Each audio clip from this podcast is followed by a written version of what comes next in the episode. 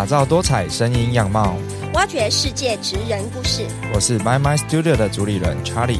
我是职人经纪人 Vivian。Hello，大家好，欢迎来到 My My 职人秀。这是一个由 Charlie 与 Vivian 主持的各行各业职人访谈节目。而我们录音的所在地是名为 My My 的台北最美 Podcast 录音室。在每一集的节目中，我们将为大家带来颠覆所有人想象的职人心路历程，为你的生活增添一些梦想的驱动力。My My 职人秀即将开始。Hello，欢迎回到 My My 职人秀，我是主持人 Charlie。我是助理主持人美姑咪。呃，我们今天这一集呢，邀请到的又是一个非常知名的来宾，那他就是三十万追踪者的 YouTuber，然后呢，同时也是一个部落客创业家，然后也是作家。那让我们一起欢迎瑞咪。Hello，大家好，我是瑞咪。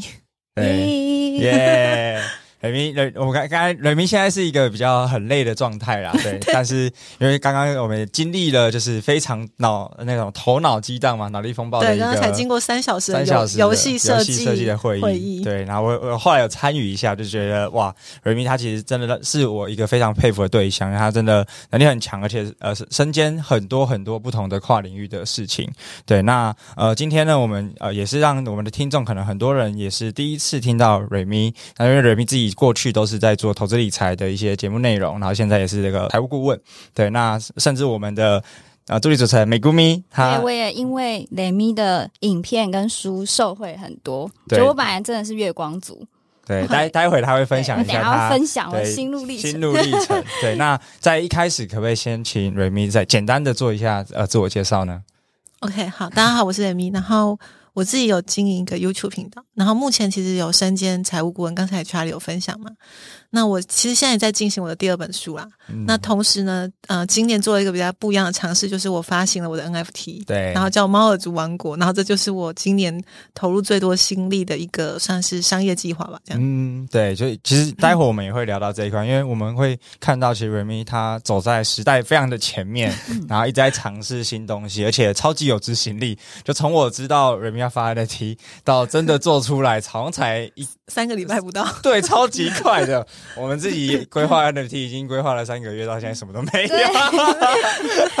对，好，那还是回到一开始啊，就是这虽然有点老掉牙的问题，然后人民也分享呃非常多次，就是呃，因为我们知道人民一开始是呃工程师嘛，然后后来就是呃给自己呃算是一年的时间，然后开始做一个全职的创作，然后当上了布洛克。对。对，那呃当初是什么样的契机让你决定在上班之余，然后开始投入在自媒体的这个经营吗？对对对对对，其实我在上班的时候没有在认真的经营部落格，它就只是我一个写日记的地方。嗯对，那其实等到真正开始经营的时候，是因为那时候我还是一个外商工程师嘛，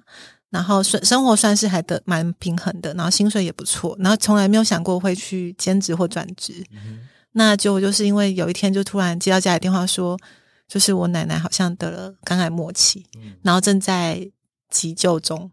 然后那时候我就心里就突然有种很震撼的感觉，就是因为我，呃，国中毕业十五岁就离开家里，然后出外求学，然后在台东市念高中，然后后来念大学、研究所，然后甚至出国工作，再回台湾。嗯然后那时候的我已经二十五岁了，所以代表我已经离家十年。嗯所以呃，离家十年，这十年期间，我大概每半年只能回家一次，因为台东非常远嘛。对，然后可能要比较长的假期，可能就会一年只能见到家人几次。那每一次回去都觉得家人老了很多。嗯，那那一次之后，其实我就突然有种一记？当头棒喝，对，就是你就突然重新思考说，我的人生到底追求是什么？嗯就是我，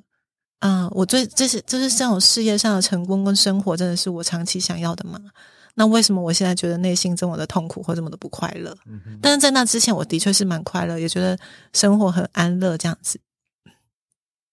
然后从那一刻开始，我就开始思考，除了上班以外，我有没有什么方式可以帮助我能够在台东，或者是我随时想要陪家人的时候都可以陪家人，但一样可以赚得到钱，不会被绑在一个固定的地方。对，然后因为那时候还很久以前嘛，那时候是二零一四年的时候，所以那时候还不流行远端工作，嗯所以我们就算是研发工程师跟很多跨国工程师一起工作，我们还是要进办公室。嗯哼，所以在那时候，我就会觉得就动了辞职的念头，想要去找找看，我这辈子除了当工程师以外，我还能做些什么？嗯，对，然后就就因缘际会之下就开始创作这条路。对，对就是我那时候在先休息了半年，然后我先辞职了之后，嗯、就是我就回去陪家人嘛，然后然后后来大概三个月左右，我奶奶就真的走了，嗯，但是我就觉得很庆幸，我那时候还好有回去诶、对，就是没有错过这个时间点，嗯然后要不然我可能会变成一生的遗憾，因为我从小就是我奶奶就很疼我。嗯那后来，嗯、就是，嗯、就是我记得我印象很深刻，我可能六月底离职，然后等到办完奶奶奶大概九月多的时候离开，然后办完丧礼的时候已经十一月了，就半年就要过去了。那我当然也在想，说我是不是该重回职场？那因为我一直都有写部落格的习惯，但其实它没有什么流量，嗯就只是我生活的记录而已。可是就因为机会，我有一个知名部落客的朋友就跟我说：“哎、我们一起去吃一间餐厅，然后他有稿费，然后我们就一起去吃了一顿饭，然后吃完之后很开心的拍照、写文章，然后最后还拿到了两千元的稿费，我就超开心。原来有的吃又有的拿，原来吃个霸王餐还有钱赚，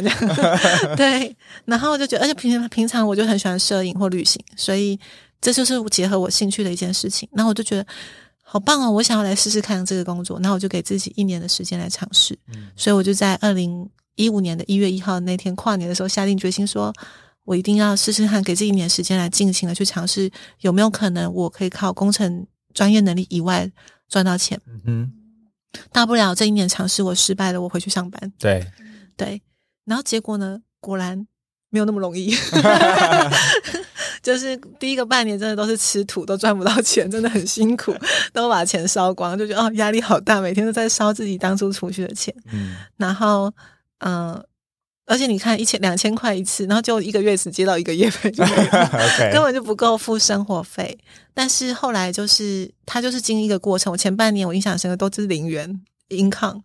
然后你每天都这样烧，压力很大，而且加上我过去的学经历背景，呃，其实外界的眼光的压力会更大，嗯，比如说家，人、同学，对嗯。朋友，就会觉得你干嘛浪费你的学历，嗯，做一个好像跟过去完全不同尝试？那你以前干嘛念那么多书？对，对，就等到七嗯、七月份的时候就开始有哦三千元，然后八月份就变成一倍六千，然后九月份又一倍一万二，然后十月份又一倍变两万四，嗯，然后十一月变四万八，哇，然后我就偷懒了，就维持十万八，讲的好像会继续往上，也没有。对，但是后来等到我在隔年的时候，朋友说你应该至少超过你上班收入嘛。那以前外商工程师底薪就快十万，嗯所以我后来隔年的二月又努力了一下，就变成十万左右。嗯，然后从此就在呃十万以上这样子，嗯。然后才第一次真的取代了我原本的专业工作。对，嗯然后也让自己多了很多时间，可以陪伴家人，做其他更多想做的事对情。对对，也拥有了一个自由。然后比如说我那时候就犒赏自己，就直接去欧洲一个月这样子。哇，对 对，这相信这是很多人梦寐以求的生活模式啦。对，对，然后其实到现在远距工作这件事情，其实已经更普遍了，对。而且要加上疫情，嗯所以反而也又又又回应到一开始讲的，总是走在时代的尖端。真的很会讲话。对对对对对，所以其实我们会看到说，因为雷米他就是从写部落格，然后到嗯后来也开始拍影片嘛。对对，那呃是什么样的契机会让你决定来分享有关于投资理财的影片？这又是一个悲伤的故事。又是一个悲伤的故事。OK，对啊，对啊，啊，我是从二零二零年的三月开始稳定的拍摄 YouTube 影片。嗯，那那二零年二零年三月发生什么事？哦，疫情爆发，对，啊，因为我原本是写旅游的嘛，然后旅游会有稳定的现金流跟收入。那那时候我就是真的是看着，呃，我的广告收入、还有流量收入，还有包含联盟行销的收入，每个月腰斩，嗯，然后到归零。然后那时，然后同时，可是那时候其实我觉得每个都有不同的心态，因为其实，在疫情爆发的时候，其实很多人的职业都受到影响，对，没错，不止旅游业，像我身边很多的艺人，他们都受到影响，可能嗯。表演都被取消。然后，但是经过这两年之后，有人变得跳得更高了，嗯，但有人就向下沉沦。对，对，然后最近刚好跟一个朋友聊到一些心态的问题，我发现那时候当下的我就会觉得，当然是有点压力，但是因为我们有在投资理财嘛，所以我们有存款，对，然后我就开始想说，哎，这样子好了，因为那时候我已经谈了很多的那种，嗯、欧美旅行的赞助啊，每个月都可以出国。一开始被取消的时候，没办法成型的时候，当然会觉得挫败，嗯然后也会觉得计划赶不上变化。但是同时，是因为我在之前我已经心里已经有一个小声音告诉我说，我很想要分享投资理财的内容，哦，OK，但是我有很多旅游的机会，导致于我一直都没有去做它。嗯哼，那我那时候就转念一想，我想说，或许这是一个机会。反正，在疫情结束前，我以为很快结束了，我就可以先 尝试一下，先做这个，就是不需要出国也能做好的事情，嗯然后先分享内容，把一些原本写在自己的清单里面，然后的代办事项，可是他可能是没办法在疫情时间，呃，比较不会呃比较不会受疫情影响的事情，然后开始来实现它。嗯然后朋友就问我说：“哎，经过这疫情的时候，你有受到什么影响吗？”我说：“嗯，就是没有出国，所以就多了几间房子，没有地方花花钱，花钱了，全部拿去自产了。对对对，所以然后也多了一个 YouTube 频道，多了三十万的订阅，所以好像在当时的时候，其实我在十万订阅以前是没有什么赚钱的，嗯，因为其实你从头打造一个新的自媒社群媒体，它其实是需要时间的，对，没错。而且相较于部落格来说，YouTube 十万订阅其实很常见，嗯，对，所以嗯、呃但是因为我当初想要做这件事，本身就是因为我想做，对，所以我其实在一开始我也没有觉得说我一定靠要靠这个赚钱，赚到多少嗯钱，就是只要能够不赔本就好。对，对，但是后来就是也因为这样子打出了自己的品牌，然后也让我原本很想要实现的一些事业也更快速的实现了。嗯所以一开始的确会觉得，可恶，疫情弄我 让我旅游收入都没了。可是后来就觉得，哎，他逼我停下来，好好想清楚，我的人生真的只要做这件事吗？还是我本来有一些想做的事情还没有放花时间下去做？然后，然后也是这样子才强迫我自己调整了我的方向，这样子对。我觉得这个好很很重要诶，就是呃，因为可能你就像你刚才 Remy 讲的，自己心中都有一些小声音，就是嗯其实都有很多想做的事情，对但碍于可能当时的生活环境、工作环境，其实嗯梦辰不允许。那我觉得疫情它其实呃，我们会说可能危机就是一个转机，嗯所以只是当下我们怎么样去做选择，然后怎么样去用现有的条件之下去重新规划自己的节奏。对因为确实很多人是在那个期间就生活大乱，对，没错，完全没有收入等等，然后反而开始怨天尤人。没错。但那个东西就会变成很像一个死循环，嗯，所以我觉得刚才讲到一个很大的重点，就是关于心态，就是其实事情发生永远改，永远赶不上计划的。对，但我们用什么样子的角度、什么样子的选择去面对每一个事情，嗯。那其实都会影响到后面产生出来的结果。所以我们从结果来看，才两年的时间 就有三十万订阅，对，这是一个多快速的，而且呃，我觉得从雷明分享的这些东西，确实是很多上班族也好，小资族也好，真正很需要的资讯跟内容。嗯比如说像美谷咪，嗯他就有跟我分享他自己看的这些影片的内容，很有收获。要不要也直接跟本人讲一下？算是告白时间吗？对对对对对，把把时间交给粉丝了。没有，呃，我其实真的蛮感谢，就是雷米有就是有分享这些影片，对，因为其实现在以前我们那个年代吧，可能就是你才多你那个小啊？没有什么年代？你可以告诉我讲清楚啊！查理还大哎、真的假对对的？对，就查理，是你要反省啊！我太我太操劳，拍谁？就是我以前那个年代，我没有那么多资讯可以知道要怎么样理财，对，所以呃，我也是在那个疫情期间的时候有在收入的部分有点重创，然后嗯我后来是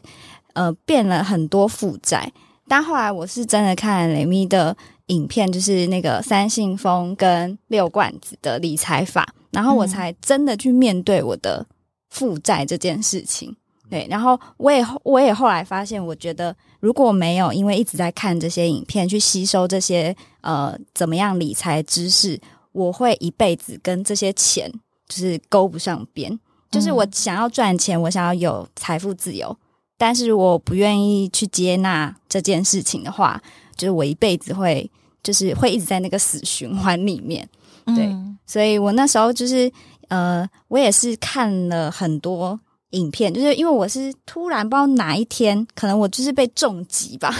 大家都被重击过，对不对？然后就我就开始点了雷米的所有的影片看，就是我记得好像是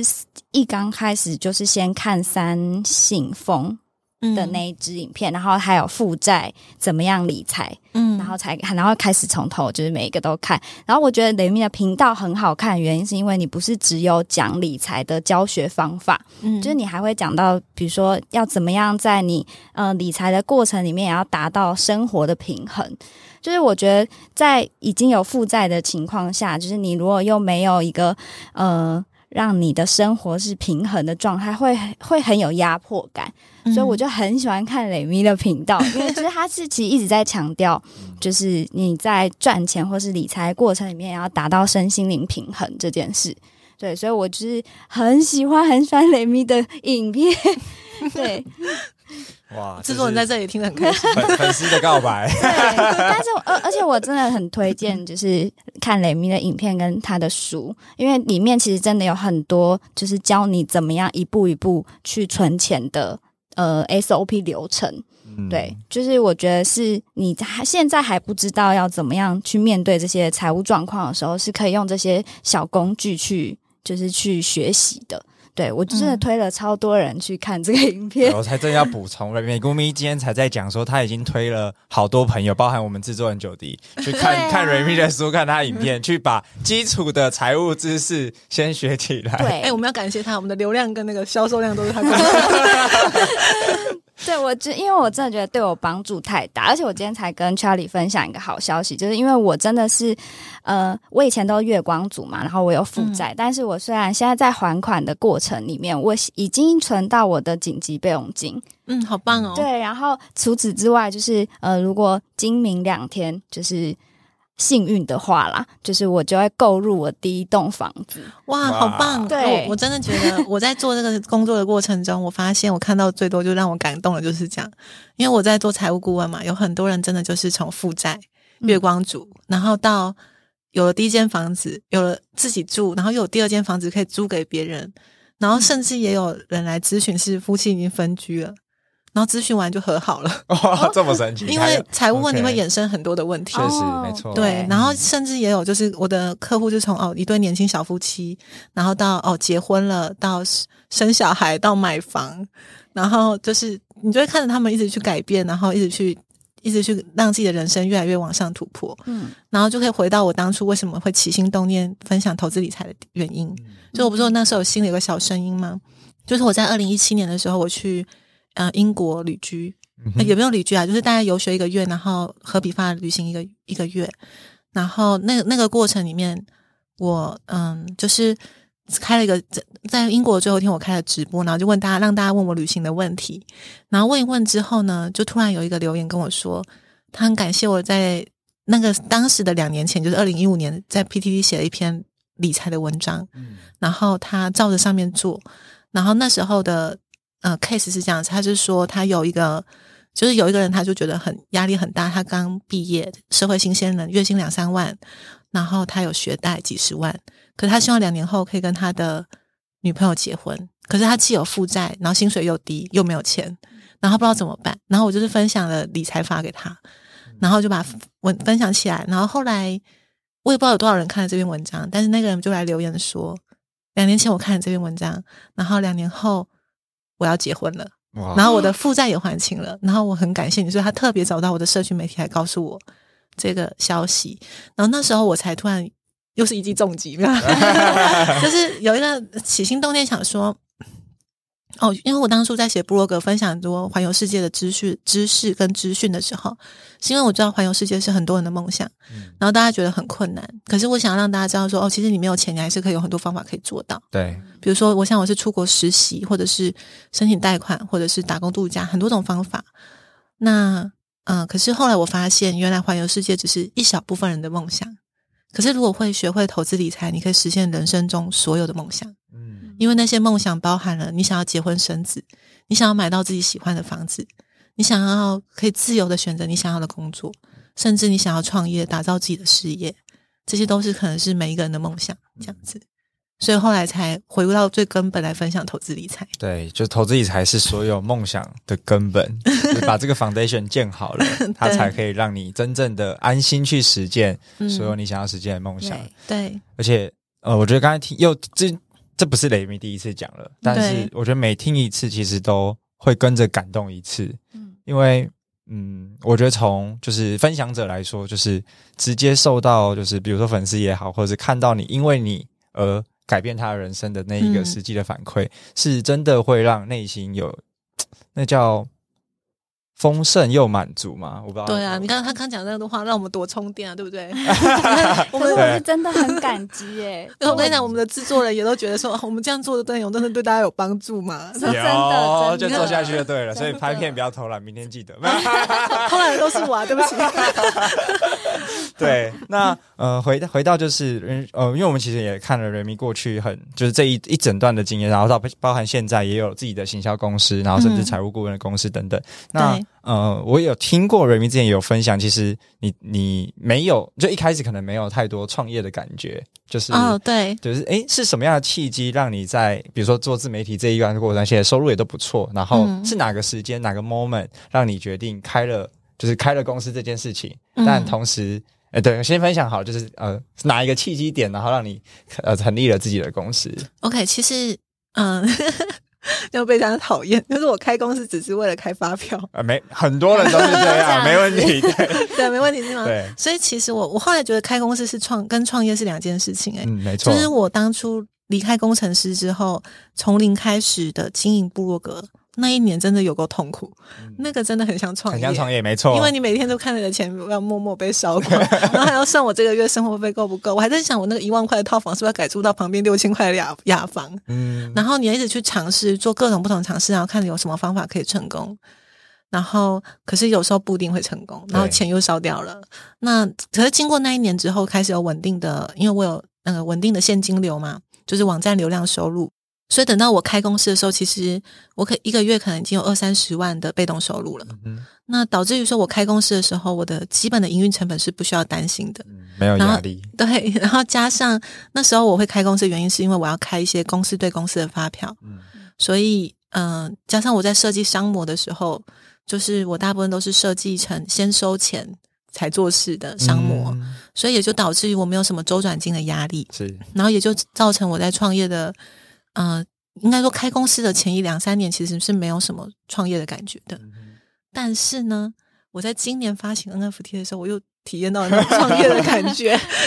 很有感觉。嗯，对，所以呃，好，虽然跳的有点快，但确实我觉得呃，因为现在我自己，因为像我也玩蛮多 NFT 的项目，然后嗯嗯也也包含也参与了人民的猫儿组嘛，对，那没错，其实会发现说，真的在做事的 NFT 项目方，其实真的就是一个很很新，就是真的是一个新创公司的概念。真的，然后你什么都要做，什么都要亲力亲为。对，弄死自己。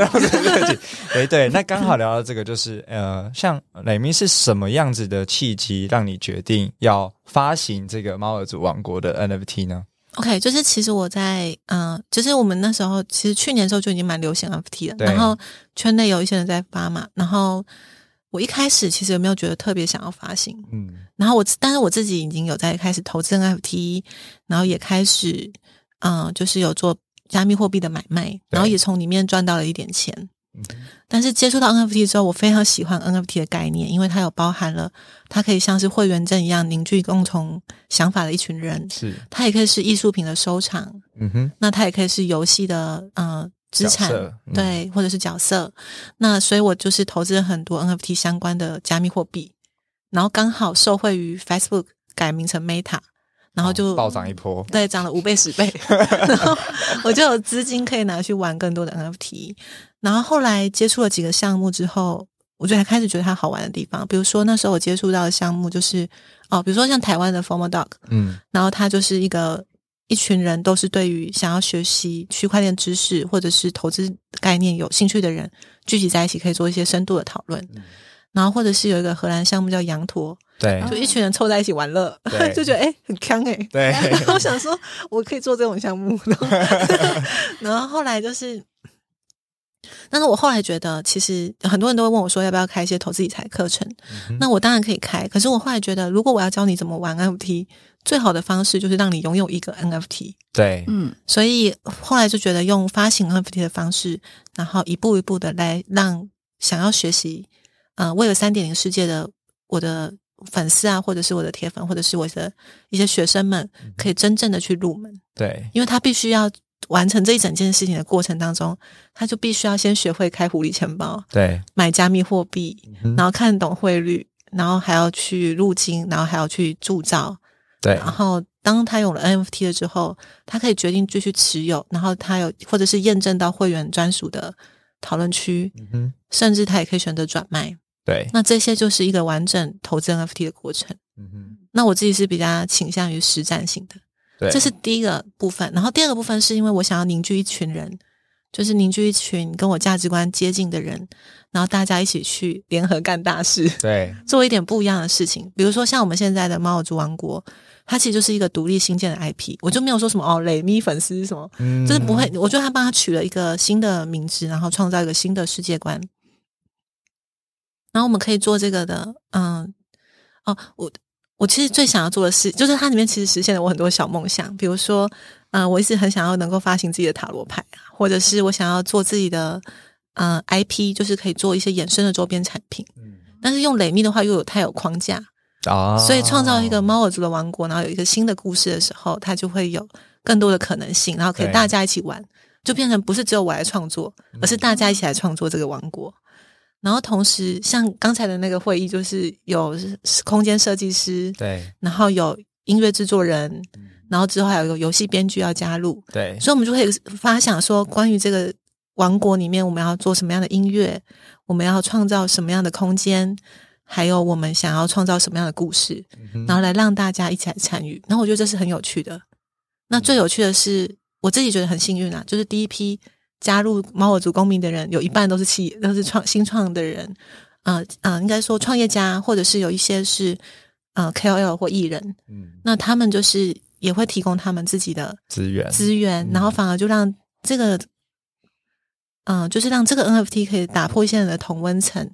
然后去认识到很多我们平常在自己的圈子里认识不到的人。嗯，这个我就有可以帮忙补充一下，因为你有参加聚会？对对对，因为我自己也是就是猫耳族 NFT 的 holder，然后我也有参加人民那时候办的线下聚会，然后我也有发文啦，就是确实对我来说是超级破圈，就是跨出自己原本生活圈的一个方式，变成是说我持有着这个 NFT，它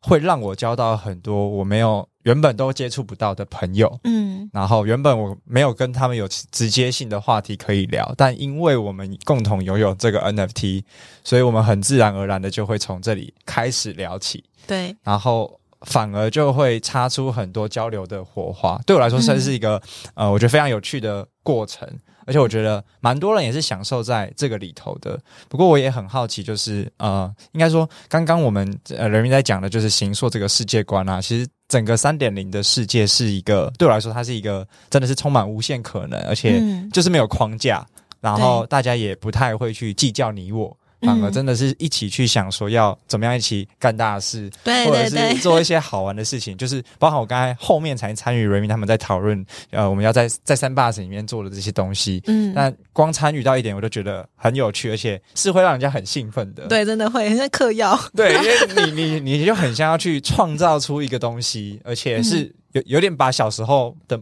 想做的事情一次在这里全部呈现出来。没错，没错。对，像小时候我们玩游戏都会想想要去创造自己的游戏，或是干嘛的，反然后反而因为现实呃，在二点零的世界，就是传生现实世界里很多的条条框框、著作权啊，嗯。什么什么里里扣扣一大堆，对，所以导致这个机会相对就少了。嗯，但透过比如说呃有真的有在做事的项目方，然后发起了这个 idea，确实就可以让就算他没有金钱这些相关的资源，但他都可以去贡献他的时间、他的创意、对他的想象力，然后投入到这个专案里头，一起去玩一些好玩的事情，对，而且变相的会让这些人有参与感、有成就感，在里头有归属感。嗯，对我觉得这个是我自己玩 NFT 也蛮重视的一件事情，对，因为我自己也是在好几个社群里面。完了。对对对对，然后每个确实每一个社群都有不同的文化在里头，而且我们的社群应该是最多妹子的社群吧？啊，这确实蛮多的，因为其他的女女生都很喜欢猫咪啦，对对对，然后像 Remy 自己的本身的粉丝也是，觉得也是女生很多嘛，对啊，嗯。所以我觉得也会跟呃呃项目方本身他过去的这个受众，或者是他想要打的 TA 也会很有直接关系。那我也会很好奇，就是因为像 Remy 刚才讲嘛，是从创呃创呃不要说不要说创业好，开公司到发行 NFT 来了之后，才有创业的感觉。对可不可以跟？因为我觉得我我相信创呃项目方就是真的都是很辛苦的。那可不可以嗯简短的、呃也分享一下？就是诶我们在发行一个 NFT 的过程当中，诶到底要经历哪些事情？哦，对，要做哪些事情？是对不是？我的肝都烧去哪了？对对对对对，我真的那一个月都觉得我第一次好久没有那么少睡觉，以前上班都没那么辛苦。好，就是因为其实我我我觉得我自己的个性是那种，我如果想做，我就要赶快做完的人。嗯，然后，然后我觉得我蛮幸运的，就是我有找到人才，就是不管是就是我讲一个发行 NFT 要经历的过程，但是我其实没有只是觉得我单纯发行 NFT，在做发行 NFT 之前，我有做了一些功课，包含要研究一些代币经济模型，对然后还有 NFT 的特性。然后，因为我们要形塑世界观，所以我们要做我们设计的那个故故事事的研究。比如说，我们是做猫咪的，所以我们就做猫咪的品种的研究啊，然后还要建立一个新的故事。而且我那时候还跑去偷上那个智能合约的课，我想说，哦哦，现在了解一下智能合约啊，还是果然叫别人写好，就是因为你没有那么多时间嘛。但是我哦，因为可是就去那里旁听课程完之后，就赶快认识几个工程师，嗯，对，然后所以呢，我就大概知道说可能有几种方式，然后我就会收集了很多资料，包含说你可能要找一个专门写智能合约的工程师来写智能合约。那解盲会有几种形式，对，呃，比如说分次解盲跟分批解盲。那我那时候很贪心，我就觉得哦，Clone X 好厉害，我要分批解盲，就发现又要写两份智能合约，对 对，就要两倍的钱，对，没错，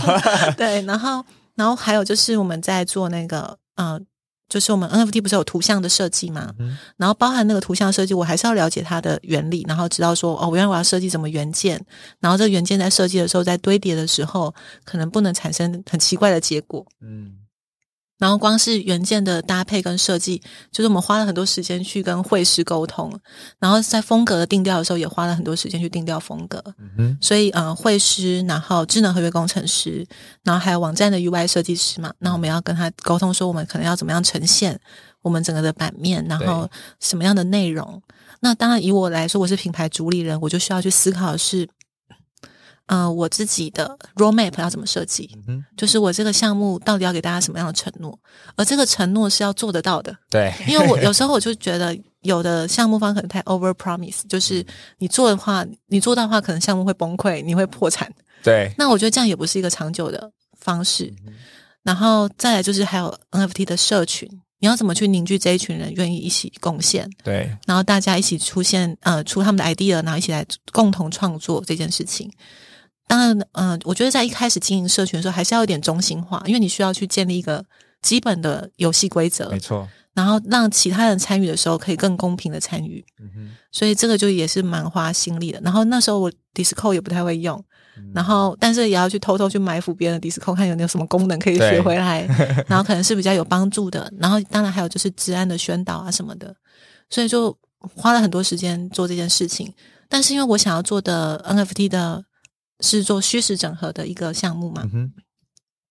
所以其实我要跟很多的嗯，为了二点零的世界的人去谈合作，然后谈怎么样跟这个 NFT 产生赋能。对，比如说跟 Mike 麦 对麦麦的合作，对麦麦的合作，或者是像我觉得有些是我意想不到的发展，就是比如说我们的我们第一次的线下，我其实没有想过我要办实体聚会，哦，真的吗，我们的 赋我们的赋能从来就没有写到实体聚会，你有发现吗？哦我特别没有看，反正你你说要发我就要买了，我。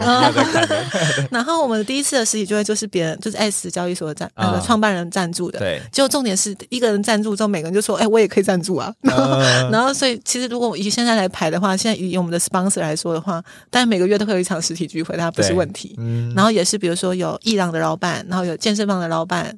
然后也有其其他的酒吧的老板，就是哎、我输人不输阵，我也有酒吧。我也要来 来这边办活动，对，然后也有也有我们的公民说：“哎，我我是做学品酒，我可以帮大家开个品酒会。”嗯然后大家可以做一些交流。所以我真的觉得，如果大家投资 NFT，我每次都跟大家讲，如果你要投资 NFT 的话，你的心态上如果是想要赚快钱，其实是你不如去投资加密货币对，比较快。比较快，真的，但是如果你想要打破你自己的同温层，认识不同领域的人的话，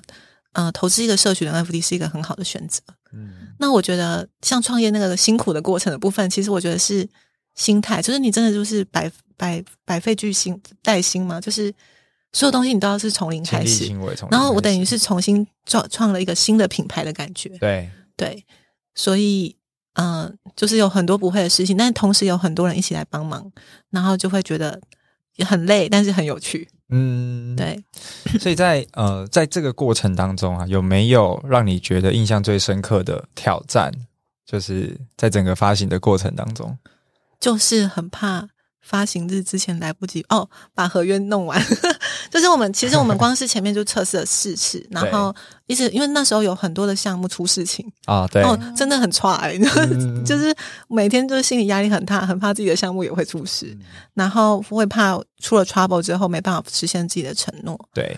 那我觉得中间有一个，中间有出我们在白单铸造的时候，其实中间有一个短暂的时间点是我们的网站突然失灵。啊，有那时候我们买国外的网址，然后他的网址管理员可能不知道，可能是智能合约的互动让他觉得有异常，嗯他就直接关闭了我们的网站。，对，然后我真的是吓死吓傻，半夜三四点还不敢睡，然后这边凌晨跟另外一个工程师在讨论要怎么处理，然后赶快紧急买了另外一个网站，然后而且我那时候很怕不是网站的问题，我很怕是智能合约的问题，嗯比如说哦，智能合约被骇客入侵，把钱都搬走，我们就没有钱做事了。那我超怕。然后，然后后来就哦，确定是智能合约没有问题，只是单纯网站失效的时候，我就比较放心。嗯然后就真的整晚不能睡，直到他网站恢复了之后，我才能够好好休息。嗯对，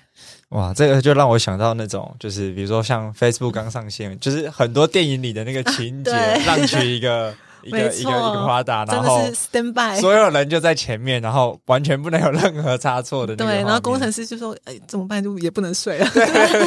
随时要 stand by。那因为其实从刚才这一段分享会可以想象，就是那个压力之大。”嗯，但相信发行完之后，自己在心态上面有什么样子的转换吗？OK，我原本以为发行后压力会比较小，结果发行完后压力更大。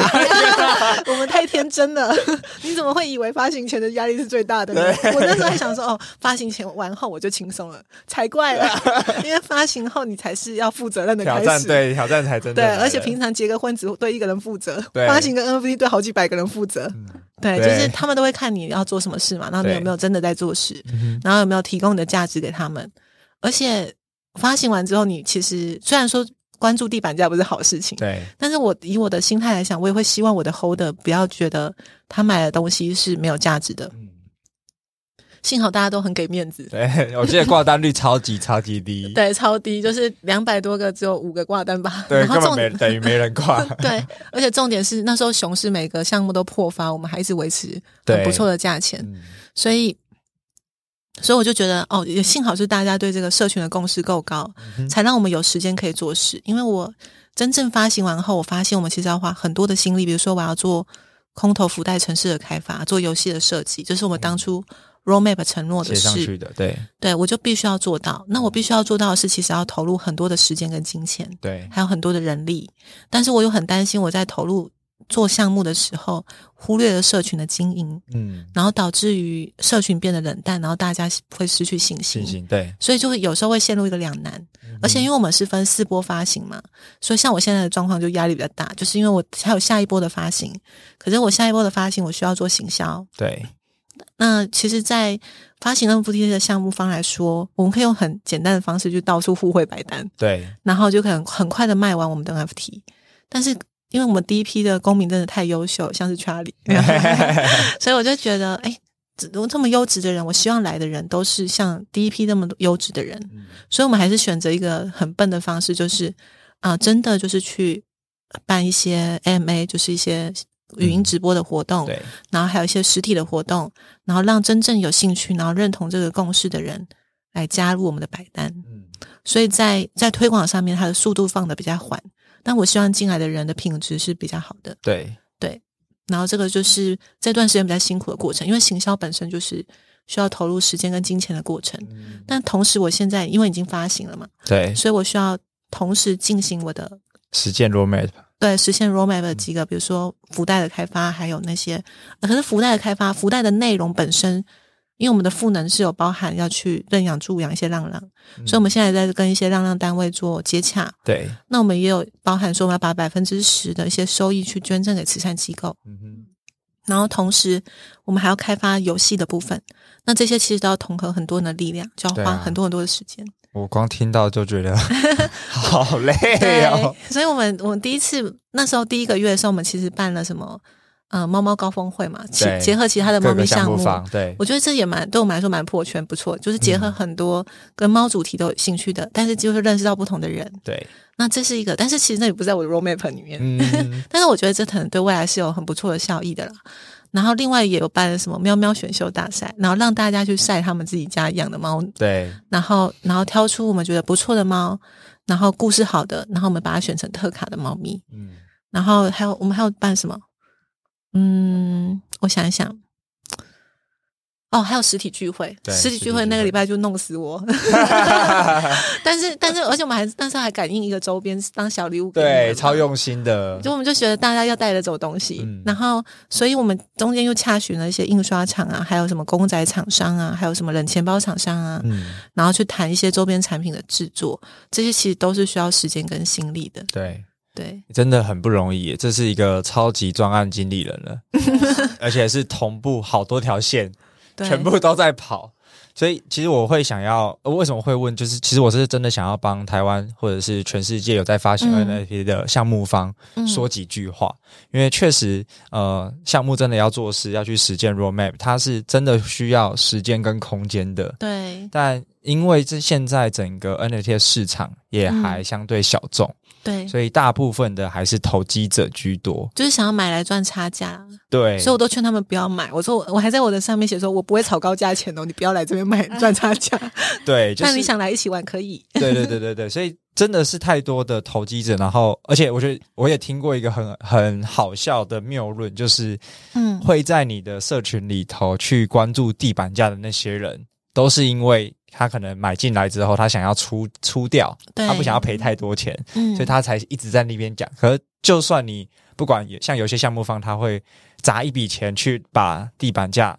扫起来，或对对是干嘛的，对结果你扫起来之后，他卖完他就走了。对啊，就他是他也不会留在这个社群里头。就是空手套白狼。对，那到底项目方为什么要听这些人的声音嗯或者是建议？所以这个也是我自己在呃参与的市呃参与市场的一个经验啦，就是嗯如果有项目方去扫地板，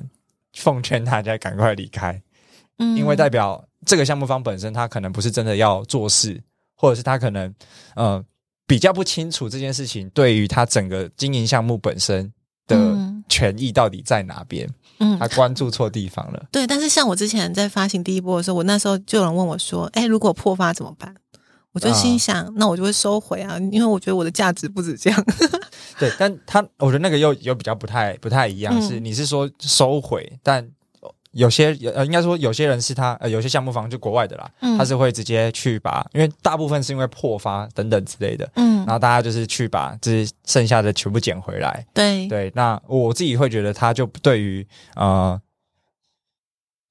整个项目来说没有的没有这么的健康。哦对，因为其实我说实在，项目方如果真的有在做事，他应该专注在做事。对然后如果他一直在专注在扫地板价，那你就要小心，这项目方他的目标可能是炒高价格，对有可能他才是想要割韭菜的那对，他就在炒作啊，对啊，对因为我确实有看过很多国外的项目，嗯，就他会办各种抽奖，就是一样叫你不要挂单，然后让你可以抽以太币或是抽嗯 NFT，、要不挂单才有这个资格，然后叫大家至少要挂可能多少多少以上。对，对对对，那某种程度就反而在操弄社群共识。哦，原来是这样，所以这样我其实听到这个想法也是觉得蛮不一样的。对，就是这个是我自己有参与过几个之后，因为、嗯，呃扫地板就是因为你你讲的那个承诺是对于投资者的信心，他不是为了去巩固什么东西，对对，所以我觉得这是一个呃一个玩家的角度会去对对对怎么看这个东西。那你应该算是资深玩家，因为我觉得比较入门的玩家还在看地板价，还在想着说的项目方能不能把价格先炒高。对，就是所以会回到，我觉得 Remy 其实在教育这一块做的很好，就是嗯如果你今天是想要投机的，这个 NFT 确实不适合你，就买币赚比较快，真的相信我。不会是 对，不是让你进来就是好好淘，而且呃买 NFT 最我觉得也也有一个很很现实，就是你买 NFT 一买当下就现赔十趴。哦，对，因为你要卖掉的时候，你要上 Open Sea 或是干嘛的，嗯光那个版税就先被抽，可能至少五五到十五趴不等了。哦，对，没错，对，所以你怎么样？你一买了你就先赔个十趴。嗯嗯，对，嗯假设你要原价出厂的话，你也是先赔十趴，对，而且还要有人买。对啊，嗯 所以我觉得就是在真的是很能体谅，就是呃发行项目之后，然后哇，因为我刚才也听到，光要实现整个 roadmap，尤因为尤尤其是呃帽族的 roadmap 是是我自己觉得相对规划的很清楚的。而且我们很单纯的，我们已经没有很复杂了哦。对，没有很复杂，然后要做什么，其实当初都有写好，嗯，所以，但我没有想到是全部同时进行。因为我，但是我们想说，我们游戏是明年上线嘛，对，但是今年就要开始做了。确实，我在发现，哎、好像也是蛮赶的。对，所以我我觉得就会真的很呼吁，因为因为像哦，回到我刚才想要讲的，就是因为嗯大部分的社群，大家很很多社群其实都是一发行完了之后，然后大家就会鸟兽散，就是对就，大家就离开了这个地方，然后去关注到下一个白单的项目了。嗯嗯嗯，那反而就会少了 NFT 的本质，因为我觉得从 NFT 的本质来说，它其实在凝聚的就是共识跟社群这一件事情。对，而且以呃以猫儿族发行的方式是原本 Remy 的，不管是朋友也好，或者是你的社交圈或粉丝，或铁粉，对对，所以某种程度这里筛出来的人的质量是很好的。嗯，而且我也我觉得你刚刚讲的那个，我自己也很支持，也很对，就是你跟项目方去互惠白单来的大部分。就是要么他看到这个成交二级的这个成交量，他也不敢去买，嗯，反而也浪费了那个白单的资格，资格对，对，所以我觉得真的是呃，站住自己的立场，知道自己要服务哪一群 TA，、嗯，是身为一个项目方，真的要好好去思考的。因为对，确实太多人，尤其是呃，我们有在这个圈子之后，确实还有很多人，我相信你也被问，包括我自己也问过你嘛，嗯。就是我如果我要发行一个 NFT 项目啊，等等等等之类的，就是其实你某种程度也会被问到很很烦，然后有些人可能连 NFT 都没有买过，对啊然啊。后跟你来说要来发行 NFT，我就觉得他们是来圈钱，大家小心。如果那个人没有投资过 NFT，然后就跟你说他要发 NFT 的话，你要小心哦。哎，这样会被骂到很多人。不会不会不会，我们都不知道是谁啊。对啊，所以其实在，但是在整个市场，我觉得还是很有很有趣啦，就是嗯因为真的可以让你在上面玩很多很多不同好玩的事情。对对对，对啊，不过每种项目有不同的项目玩法，因为其实对于项目方来说，有一种收入来源叫做流动收益。对，就是那版税。对，然后像我们这种项目方就很少流动嘛，因为大家都钻石手嘛，大家都没有卖啊，对，所以就是也不太会有流动的收益。所以嗯，以我们这种项目方来说，就是我们的项目本身就有自己的商业模式没，错。然后比如说有自己发行的周边，或者是游戏里面的 GameFi 的利润，嗯，才能够确保项目可以长期的运营。对，那呃，如果说，可是有的项项目方他们是靠流动收益来活的话，那变成说，呃，在里面的话，就一定会有人赚钱，一定会有人赔钱，所以可能心态上也会有一点不同，这样子。对，对啊，所以其实规划好一个，因为其实它就真的跟创业一样，你需要有一个好的商业模式，没错不然。你团队怎么好好的走下去？对，怎么可能买付一个会员费，然后付一辈子？对啊，而且买一个图片，然后就要求你做什么，做一大堆事情。对，其实这样子的社群的心态也不够健康。对对，因为像我之前在发行 NFT 的时候，我有一个挣扎，我挣扎了超久，因为我本来就有在当一对一的财务顾问，嗯然后我一小时就收五千，当商业顾问就一小时收一万，嗯哼，然后所以一年的话就至少要六万，对，然后如果是商业的话，就是一年十二万。嗯哼，那我为什么要发行一个 NFT 才几万块，然后就要服务他那么那么久？对啊，好像就是买到终身的那个对啊，就是一样，所以对我来说，我就也会担心哦，这个 NFT 可能会打到我现有的原本的市场，服务的，嗯或者是我的其他的专业的服务，然后这种就会被你消耗掉，因为如果消耗掉呃资源的话，就会没办法提出长期的拿出高品质的东西。对，但是后来我就把它设重新调整我的设定，就是它就是凝聚一个社群，嗯。所以它不止打破了你们的同温层，嗯其实也会打破我的同温层，对，我也会有机会接触到一些不一样的人，比如说像刚才开会的那个呃音乐制作人，嗯。其实他是我很多年去巴塞隆纳旅行的时候交换住宿的一个朋友，哇，然后我们的生活没有交集，可是因为他真的很想要了解元宇宙跟 NFT 的事情，发现我要发行 NFT，不管怎样先买先买再说，然后买了我就会就会想尽办法教他怎么买嘛，对。对，就赚到了，就是哦这样他就觉得啊，后来他跟我说，我后来听到说可以转卖，他说可以转卖，我付那不就是学费吗？哇，哎这心态好健康哦。对，他说呃我原本以为我付了那个就是我的学费，让我学完怎么买完这个东西，哇，很可爱，对啊，对，哎但也好棒的，也因为这样才有机会大家一起做音乐，对，反而真的多了很多很多的合作。对不同的机会这样子，所以真的，呃，好好的拓圈，然后呃应该说透过 NFT，然后拓圈之后，其实也真的会带来很多原本我们没有想象过的事情。对。对，那呃，我觉得最后呃，瑞米要不要分享一下，就是对于猫耳族的这个 NFT 或者这整个王国好了，嗯你自己长远的一些规划，或者是目前呃阶段性的规划到哪边？我觉得，因为包含也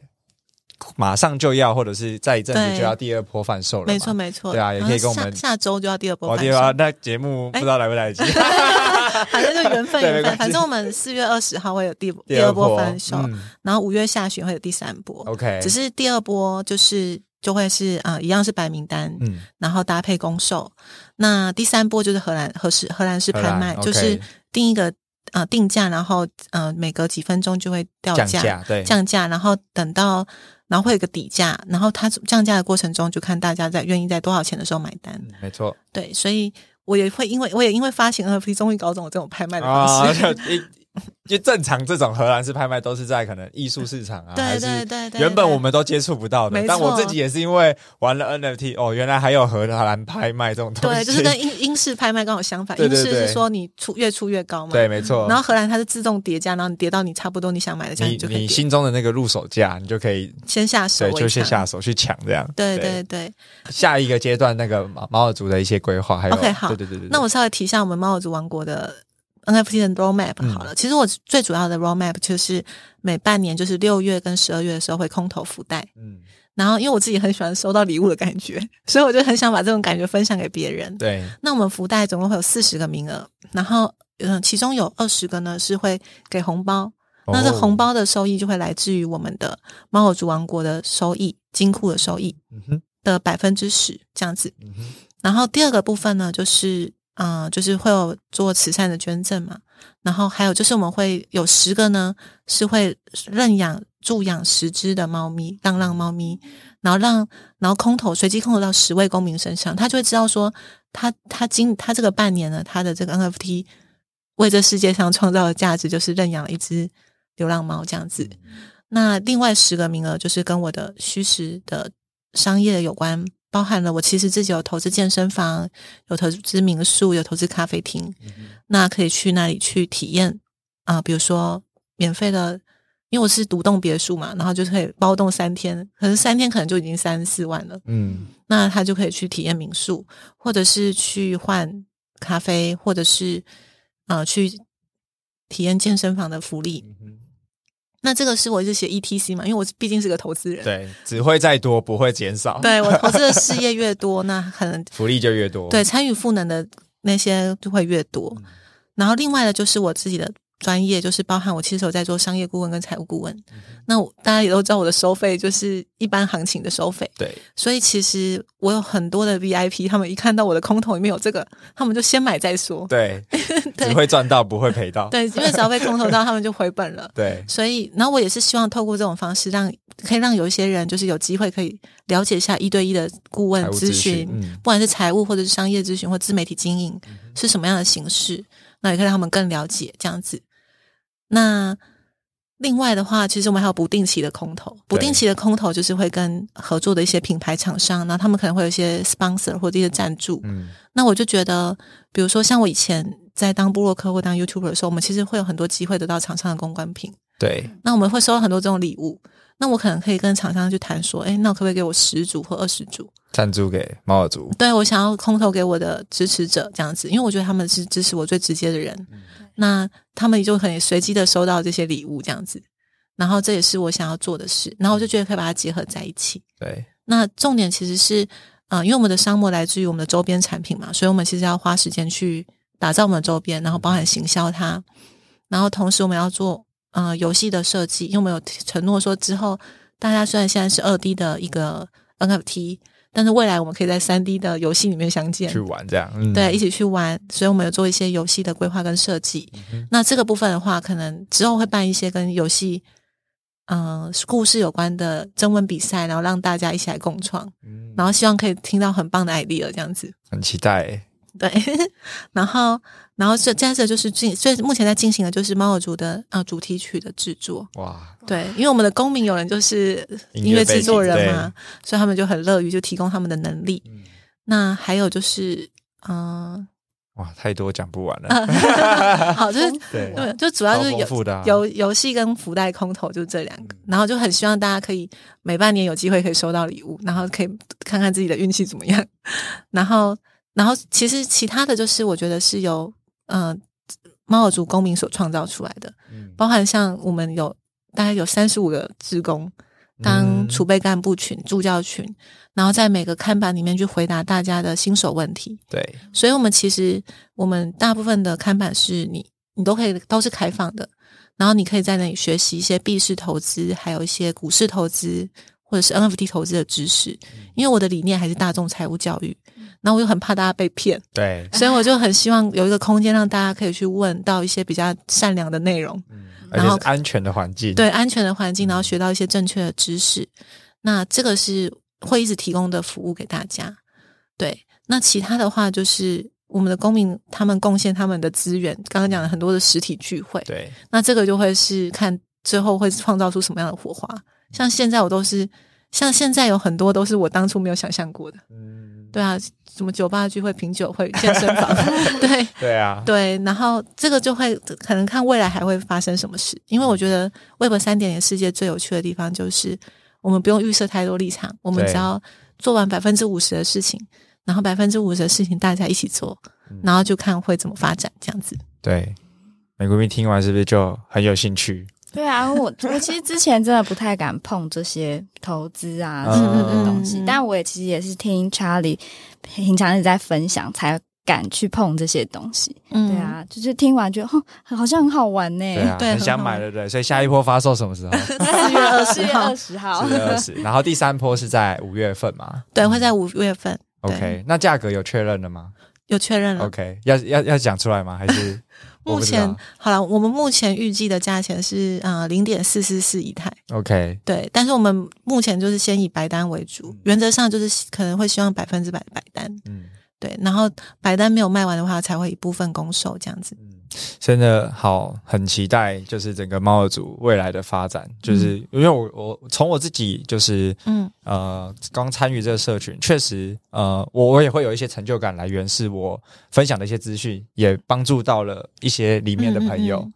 然后像上次我们去酒聚会，对。然后就大家不知道为什么还就是续续留下来继续，对啊，我好羡慕你们。我那时候真的太累，我真的很想跟他续团，但是我无法，我。然后就交流了很多，呃，我我自己就是分享 NFT 投资的一些就是经验啊，嗯然后大家给的反馈就是都觉得收获很多，因为确实嗯。我自己玩了就是好好大一轮，嗯。对啊，那对我来说它也是一个成就感来源，然后反而就是有有有点是被人家认同的一个价值啊，所以我本来就也持续的像美国人他们也会有三不五时听我在对啊，在而且我们也会想要问他，因为感觉他玩的很有心得。对，你知道为什么？我就觉得，因为看到 Charlie 这么棒的人，然后还有其他的公民进来，我就很认真的觉得我一定要把这项目做好，所以我压力更大。没有我们就可以一起做一起玩，对对啊对，对，因为你知道，其实就是我很希望凝聚的是一群给予者啊。嗯，就是如果大家都是愿意付出给予的人，这个整个的社群的氛围会很好。对所以像有些人光卖，我就希望他们赶快卖掉，就 对，让真正想进来的人可以进来一起玩，这样子。对，而且我觉得回到就是 Remy 的起心动念，我觉得这个事情超级超级超级重要，嗯。而且从他不管是做事的态度，或者是对于承诺的重视，然后在实践自己理想的过程，其实都会很很很真的可以看出，就是这一个人他平常怎么样做人做做人处事的态度哇，，好会夸我哦，就是就就很真，而且是就是要要么不做，要么就是做好。然后怕把自己逼死。对，但就算逼自己，他结果一定是更更超乎想象的。对对其实我们也很有目共睹，未来会呃创造出更多，不管是干大事也好啊，或者是嗯更多超乎想象整个 Web Three。真的不知道会变成什么样子。对，但就回到一开始，，Remy 总是走在前面，也是台湾算是呃，我觉得也算是很早期，就是真的先已经发行，而且是卖完第一波的人了。对对对，我因为像后来就是一月份开始走熊市嘛，然后很多项目破发，然后现卖在真的都不知道去。而且我很坑，我完全不知道那时候熊市，因为我二二二月二十二号发行第一波，然后就默默的卖完了，然后也没有破发，然后我就觉得很累而已。然后 后来我跑去取暖，才发现说哇，原来其他人比你更惨。对啊，所以就是回到就是呃，从 Remy 过去经营呃，不管是部落格、YouTube 的内容，然后到现在做了 NFT 的项目，然后包含中间经营的公司，其实这个起心动念跟所有在做事情的态度，我们都是都是可以看见。所以呃，如果还原本还没有认识瑞米的，因为我们这期节目认识瑞米的话，真的我觉得。呃，人民是一个我自己也很崇拜，而且也会很很希望有更多合作的一个伙伴。嗯，对啊，所以呃，我觉得今天就是节目也非常非常的精彩。那最后呢，我们还有一个老掉牙的问题，就是刚刚雷明有参观过我们整个录音室嘛？那你觉得麦麦里面有哪一间是你最喜欢的？蛮喜欢密室那间，因为我觉得它的空间比较比较大，大，然后大家在、嗯。我们刚才在我们刚才就是跟 Charlie 借的那里开会嘛，对，然后就跟音乐制作人还有空间设计师，然后一起讨论游戏的企划，嗯然后就觉得嗯，大家的灵感很多。对，对，因为我觉得有时候空间会创造出一个氛围，嗯，然后来创造出不同的感觉。然后我觉得当时我们就真的是讨论到忘我忘记时间，原本要讨论两小时，就变成三个小时。对啊，原本我们四点要录音啊，变 说出来了，没事没事，对啊。不过我觉得就是刚刚人有讲到一个关键，就是嗯环境真的会影响人思考。嗯就是因为我们在打造这个地空间，就是这个录音室的时候，也是从空间的角度出发，嗯，所以每一间当然都有不同的主题，但我觉得关键是它都是舒服的，对，他不太会有压迫感。而且我要偷偷爆料，刚才那个音乐制作人还这样偷偷研究他们的墙壁跟那个窗帘，说：“哎呦，这个窗帘的这个吸音还不错。”然后这个墙壁这也做的很好，果然是专业人就看门道。对对对对啊，所以就是呃我觉得真的很也很喜欢，就是大家可以一起在一个很舒服的环境之下，不管是录音啊，嗯或者是开会讨论，对就是那个灵感跟创意是各种涌现的，对啊，嗯这个也是我们自己很喜欢的一件事情，嗯对啊，所以今天真的非常的感谢能够邀请到瑞咪来上我们麦麦职人秀的节目。的谢谢邀请，好，那我们麦麦职人秀我们就下次见，拜拜，拜拜，大家拜拜。欢乐的时光总是短暂的，又到了我们说再见的时候喽。如果你喜欢今天的节目，欢迎上 Apple Podcast 留下五星好评。也可以私讯到我们 My My Studio 的粉砖以及 IG，给我们支持与鼓励。我我们下次见拜拜